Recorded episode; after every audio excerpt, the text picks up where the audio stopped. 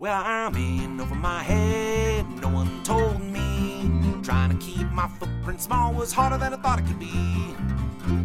I'm in over my head, what do I really need? Trying to save the planet, oh, will someone please save me?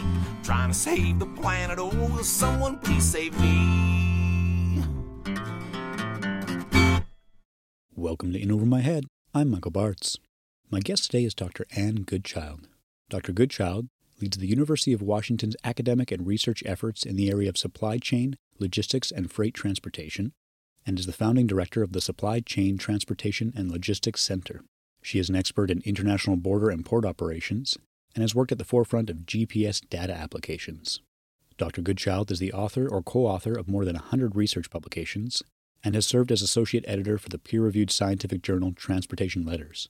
She has won several teaching and research awards, and her work has contributed significantly to transportation engineering in the U.S. and abroad.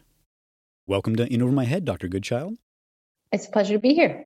So, in talking about our digital life, I started thinking about online shopping. The ability to have anything delivered to our door with a few clicks is an amazing achievement of modernity. I think we take for granted the complex network that's involved in getting these items to us in a timely manner. Like anything else, this convenience has an environmental impact, but I'm curious how this compares to a brick and mortar store, and if efficiency improvements in urban freight could possibly make our online system more environmentally friendly than the alternative. I'm also wondering about how much reducing the impact comes down to personal spending habits. I think perhaps we can start with a very brief overview of the journey my package takes from the warehouse to my door. This probably depends on where it's coming from, but on average, what does this look like? Yeah, definitely depends on what you are buying. And I would say primarily if that's like a general consumable or consumer goods versus food. So a lot of what is delivered is food. And that's just a lot of what moves around is food because we consume it every day. And if you think about, you know, just the sort of mass or volume of things that you consume, most of it is food. So food is pretty different. It tends to be more locally sourced and it generally has to be refrigerated. Setting aside food from kind of packages, non perishable items, which is the other main thing that people order and have delivered. Most of that material, so most you know retail consumer goods is coming from quite far away at just on average if we say the typical package so it probably come you know to your continent uh, if you're in North America, it's probably come on a container ship, so on a big vessel, and it's unloaded at the port, and then it probably hits three or four different distribution centers or warehouses before it's on its sort of final journey to your home. And if you, you know, if you've ever looked at like the FedEx or UPS, you know, tracking information historically or up until more recently, you know, what you would see is it hitting each of those fixed locations. So it maybe arrives at a port, it goes to a distribution center near the port, it goes to another distribution center that's probably serving your region or your mega region and then it's coming on another trip, maybe to a local sorting station or local distribution center where it's basically staged for final delivery. So it's taking at least, I would say, five legs, but sometimes more than that, from fixed locations to fixed locations along this supply chain. Okay, great. And I guess that's a good point about food versus other items. I hadn't thought about that. And so I don't know if you know numbers offhand, but what sort of percentage is food versus other items that we're shipping? It depends a lot on the denominator. Like, are you thinking miles traveled, or are you thinking like hours in a vehicle, or mass of things moving? But if you look at a city, about a third of the stuff moving around any day is food. So it's not the majority, but it's a very significant portion. And then Another third is typically construction. So I think people often overlook the significance of those movements in cities. It's fixing buildings as well as construction from nothing, but services and construction is probably another third. And then sort of the remainder is general goods distribution. Okay, that's interesting. So two thirds is not really to do with consumer spending habits, but more things. Well, I guess food is that, but you said it was sourced more locally, so maybe it's less of an environmental impact. Yeah. And if you think about how we shop for food now in North America, it's not particularly sustainable or efficient. Generally speaking, people get in their very large vehicle two or 3,000 pounds and they drive it to a store, which might be three or four miles away.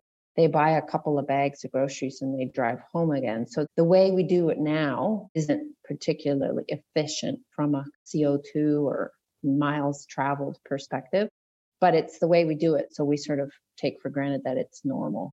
Yeah, and obviously during the pandemic, people were ordering more food online and having it delivered to their house. Potentially, would that be a more environmentally efficient way to go about it because we're not driving to the store? The answer to is it more environmentally sustainable or not is fuzzy. it really depends on your habits before you shopped online. Did you ride your bike to the store? Did you walk to the store? Did you drive? How far did you go? Uh, what kind of vehicle did you drive?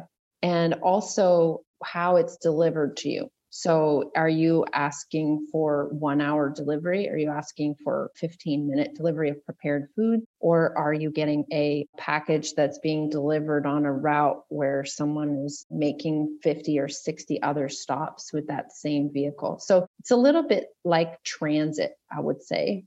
So if the online purchase is delivered in a like a consolidated way, which is the sort of transit idea, if there's a truck with many packages on it and someone's planned that out pretty well, they're trying to be efficient. That's generally better for the environment than you taking yourself to the store. But that isn't the only way that goods are delivered online. And increasingly, it's a smaller percentage of goods that are purchased online are delivered in that consolidated model because we've really moved towards very fast delivery, you know, one or two hour or next day. And the more time pressure there is, the harder it is for the delivery company to sort of consolidate and plan and make really efficient routes. And when we started looking at online shopping 15 years ago now, the predominant delivery model was consolidated delivery, a carrier like UPS. Whose business is making efficient routes. They have really high customer density. So they're able to make one tour of your neighborhood and deliver 50 or 60 things. So a very kind of consolidated, pretty efficient model. But increasingly, you know, and over the last 15 years, there's really been a growth in much uh, less consolidated delivery. So sometimes it's individual people. If you're asking for a two hour delivery, that's not coming to you in a truck typically. That's a person waiting for a, a trip somewhere, driving to go get your stuff, picking it up for you and driving it to your house. It's not more efficient than you making the trip yourself. And in some ways, it's probably less efficient because there's a third point where they were waiting. So they're making kind of a triangle. You would have made an out and back also, sometimes instead of doing the trip yourself, people go and make other trips at the same time. So they're getting their groceries delivered and they're not staying home waiting for those deliveries. They're maybe out doing another trip. Or maybe if typically if i'm doing my shopping i'm pairing that with some other activity i'm stopping at the store on the way home from somewhere else and a delivery driver isn't being linked with any other trip. There's a lot of reasons we might erode that benefit. That sort of original idea of consolidated delivery is definitely a good thing for sustainability, but there's a lot of models and a lot of growing models that aren't following that model and so are less sustainable and adding trips and adding miles of travel to the network. It's really all about consolidation. And like by that, it's the same idea why we think a bus full of people, okay, the individual bus is quite big and heavy. And if nobody's riding in it, it's not helpful.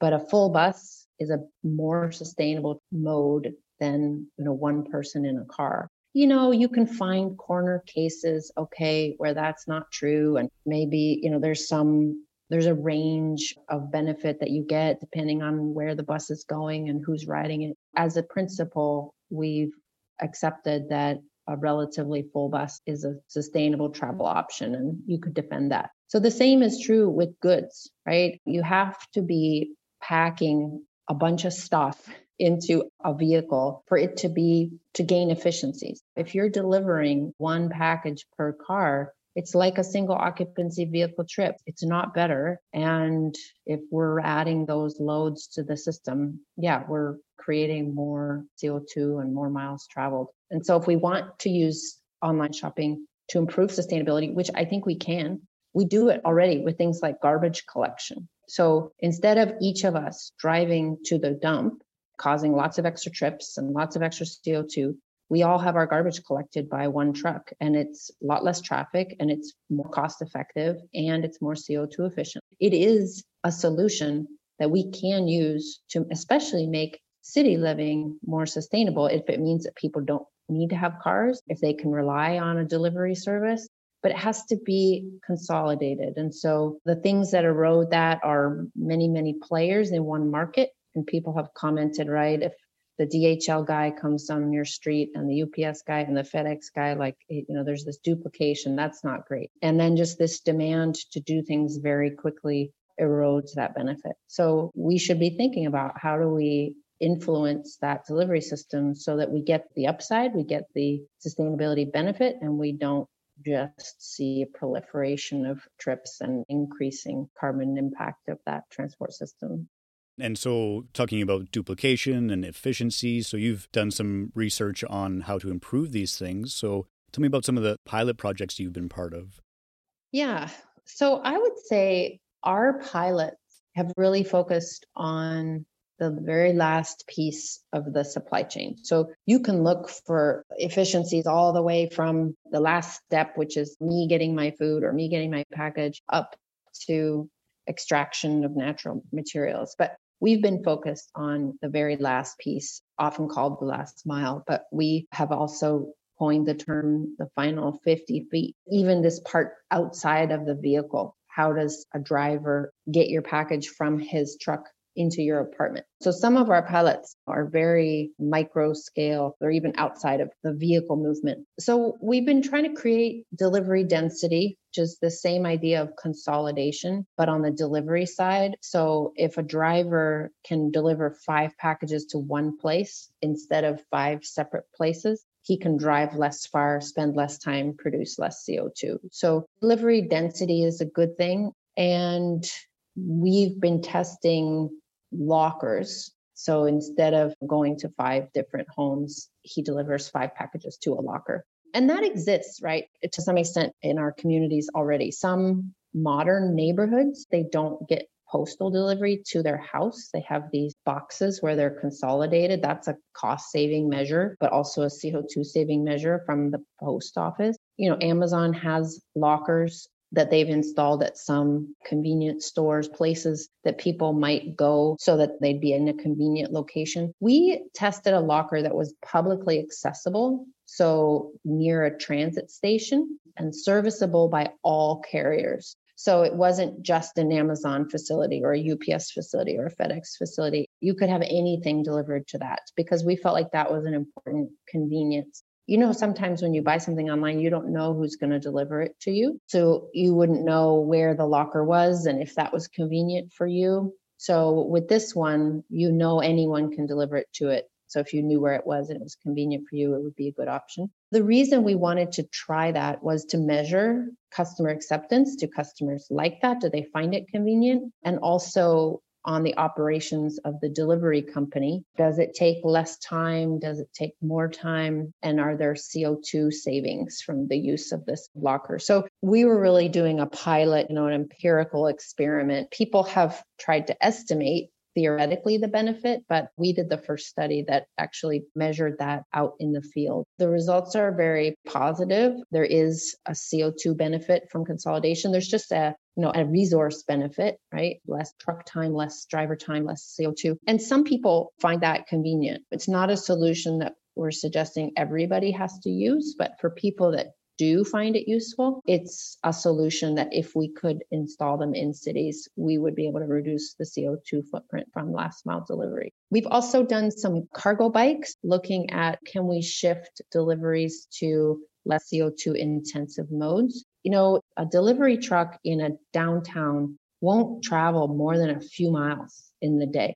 They're not using the truck because it can travel fast and it can go far. They're using a truck because it's mobile inventory and they sort of move it slowly from place to place. So we could do that differently, right? We could dump the inventory in a parking lot or in a building and then do small delivery from there, walking even, or using a cargo bike. The challenge is typically that the delivery company doesn't have space to put that inventory out of the vehicle somewhere. So we've been looking at cities supporting that kind of activity, providing space where they could unload a truck. They would bring a truck in in the morning, unload, and then have walking or biking deliveries from there. We did that in Seattle last summer and evaluated benefits in terms of travel vehicles on the road and CO2. So that's another solution that we've been looking at for that very last mile.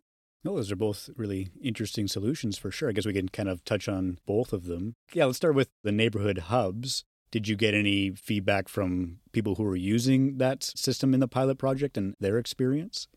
Yeah, we talked to people who used it and they were very positive, something like more than 85%. But they were the people that were using it. I mean, it's good. You could still have a negative impression from people that were using it, but we weren't talking to people that didn't choose to use it.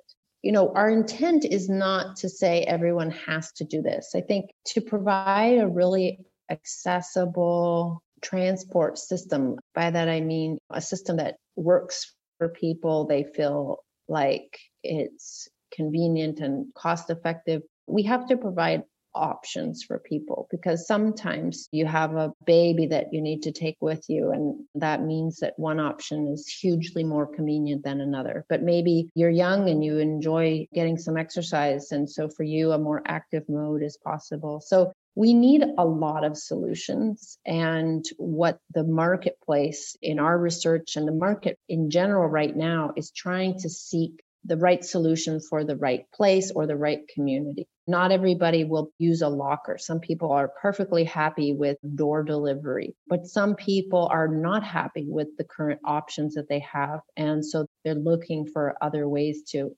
collect goods that are more convenient, that are safer, that are more CO2 efficient. So there's definitely a place for locker systems. There's a lot of interest and a significant portion of consumers want to use it. And it provides a CO2 benefit and a traffic benefit. So I think it's definitely one of the solutions that you want to incent, you want to allow, you want to encourage in a city. Just as part of a portfolio of things that you're probably doing to try to improve sustainability.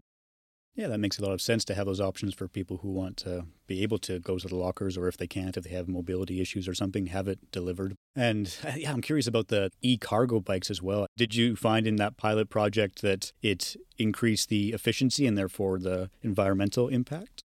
This was a pilot, right? So we're comparing a brand new thing delivery by cargo bike to a well oiled machine delivery by truck or van. So it's not exactly a fair fight.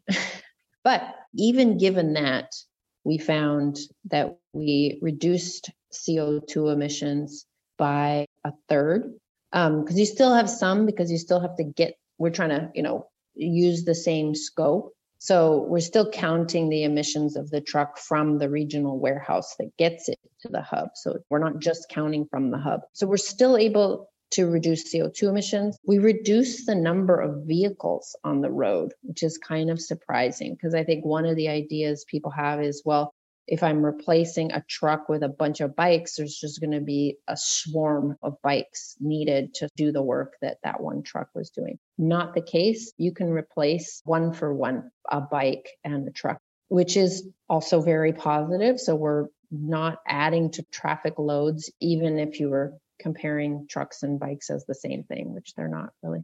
And then, yeah, we also had equivalence in terms of delivery time. So, one of the things that the carriers are really concerned about is speed because customers want speed and it reflects their other resources, right? The faster you make a delivery, the less driver time, the less vehicle time you need. So it's cheaper to do something faster. And so in our pilot, the cargo bike was just as fast as the truck, which again, you know, I think that's a very positive result. The expectation from some is that it's going to be slower. I would say the expectation maybe from the layperson is that it's going to be slower. Our partners in this experiment were actually a little disappointed. They were expecting the bike to be faster. And you know, I think it reflected the fact that we were doing a new pilot. There were some kinks that weren't fully worked out. We were locking the bike every time. So there were ways, you know, that over time we would have improved the speed of delivery by bike. But it also does reflect local conditions. So the idea of why is a bike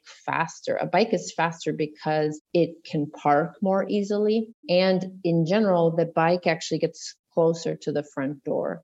So those depend on local traffic conditions. Is it a very congested place? And if it's not, there's going to be less benefit for the bike. Is there a benefit to getting closer to the door? Sort of, you know, what do the sidewalks or the access points look like? So that's also what we're really trying to figure out right now, or what the industry is trying to figure out is like where are the places that using an electric cargo bike is going to be an advantage. It's not everywhere. And like the locker, we don't expect everything will be delivered from manufacturing facility to your home by bike. But what are the right goods? What are the right conditions? And there are places where it's absolutely an advantage. It will be less CO2, less costly, faster. It's a, a more appropriate mode for some places, generally dense, you know, busy places.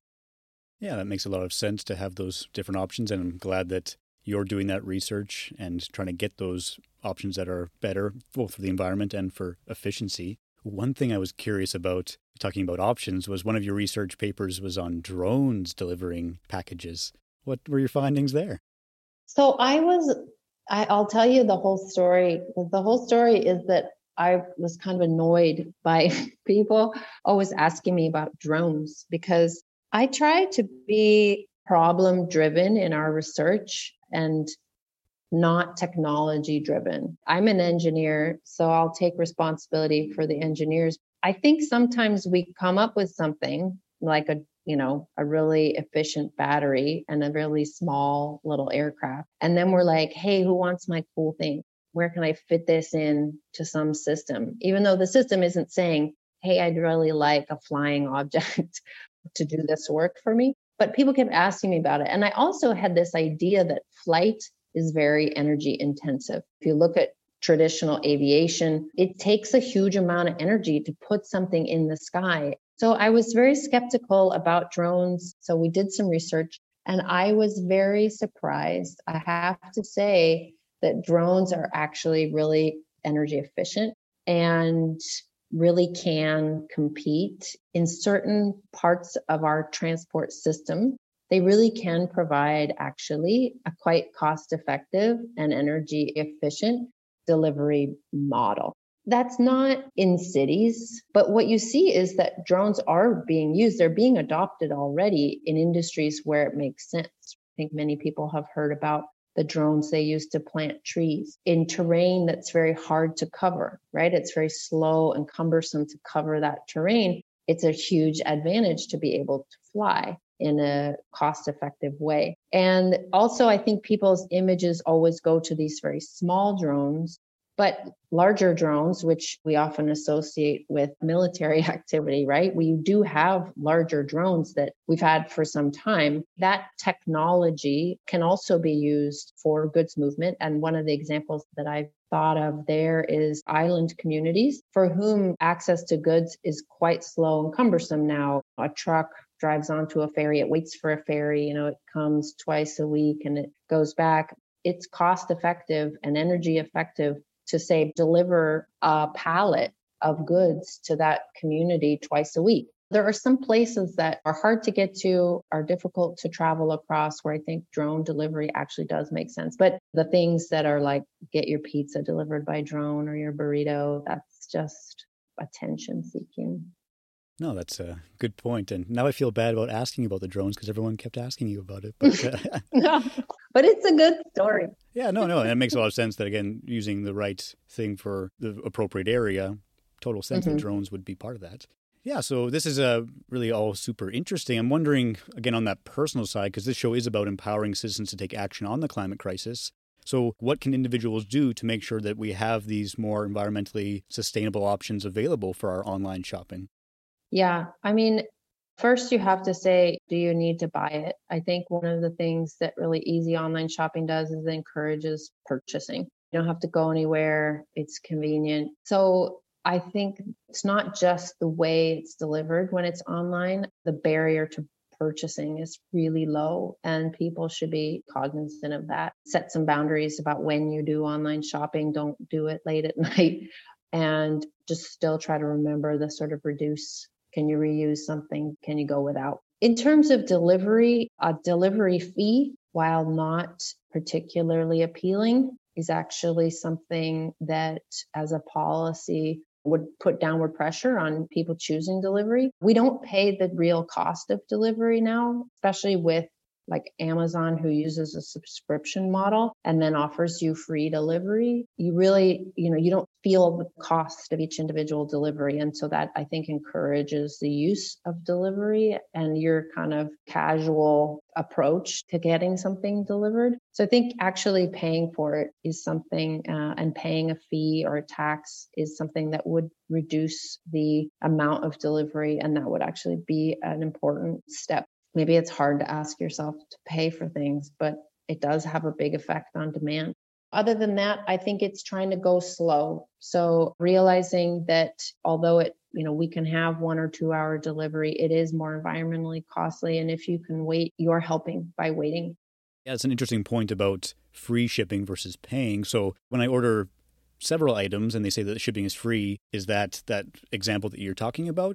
Well, the system still doesn't work very well even when like with amazon when you ask that packages be consolidated you might notice that they're still not all the time so you know it's an idea but doesn't really happen in practice and none of these deliveries are free right you're paying for that. They're not losing money. It's not free. It's not free in any way. And we somehow have accepted that label but none of these companies do this work at a loss. I mean, uh, they're not paying for it for you. You're just paying for it in a different way. But the way it's presented and the way it affects your decision making. And so if it looks like it doesn't cost extra and you can't opt out of the subscription fee, you've already paid that, then it affects consumer behavior. And so it's not a positive thing in terms of the proliferation of delivery vehicles on the road and the amount of CO2. It's a choice that the industry is making because they want to encourage purchasing.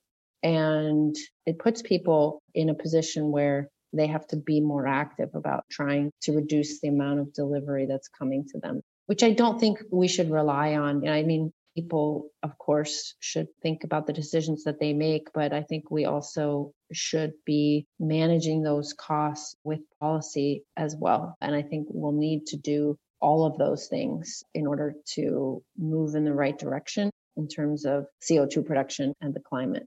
Yeah, and that's a good point because it's sometimes difficult to limit your spending in certain ways. So I think that larger idea is a valuable one. So, who would they talk to to get those changes made at the institutional level or the business level? Is that a government policy or where does that happen?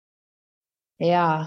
Well, I think that right now it's from the political side, and that's policy making at the municipal level, state level. It's pretty politically unpopular to add delivery fees. There is some discussion about it. There has been discussion of that in the city of Seattle. Currently, the state of Colorado has implemented a delivery fee that retailers have to pay, and it's maybe related to congestion pricing. Congestion pricing is different because the carrier is paying or the entity that's traveling. The Colorado laws actually charges the retailer, the person selling the goods. So I think where you live, trying to listen to those conversations and express your own opinion about how this should be managed. I would say, in general, the online delivery has happened so quickly that at least the cities and even states or provinces are really kind of behind in terms of recognizing what's happening and putting forward plans to try to influence or manage it.